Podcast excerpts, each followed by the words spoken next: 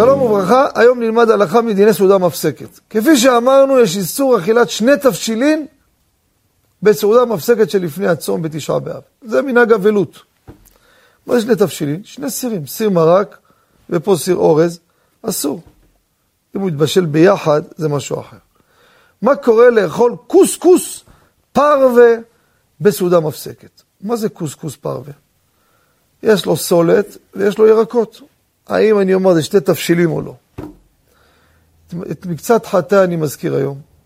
חידוש הזה עלה לנו לפני שנים רבות, ביום תשעה באב, ממש בשיא בצהריים. מה נעשה? יצר הרע הפיל אותי, התחלנו לעסוק בסוגיה הזאת, ויצא לנו חידוש גדול מאוד, אני מקווה שהוא לא מהסטרא אחרא. כתבנו אותו בספר. יש שני סוגי קוסקוס.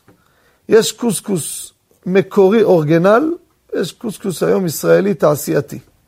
היום איך עושים? שמו את הקוסקוס בסיר, סיר אחר מרק, מערבבים ואוכלים. זה שני תבשילין, זה אסור בערב תשעה באב. אבל אם זה הקוסקוס המקורי, איך עושים אותו?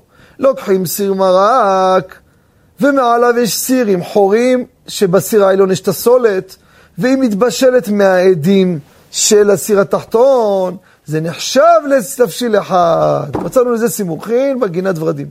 לגבי ברכות כותב, אם זה נעשה בצורה הזו, זה תבשיל אחד.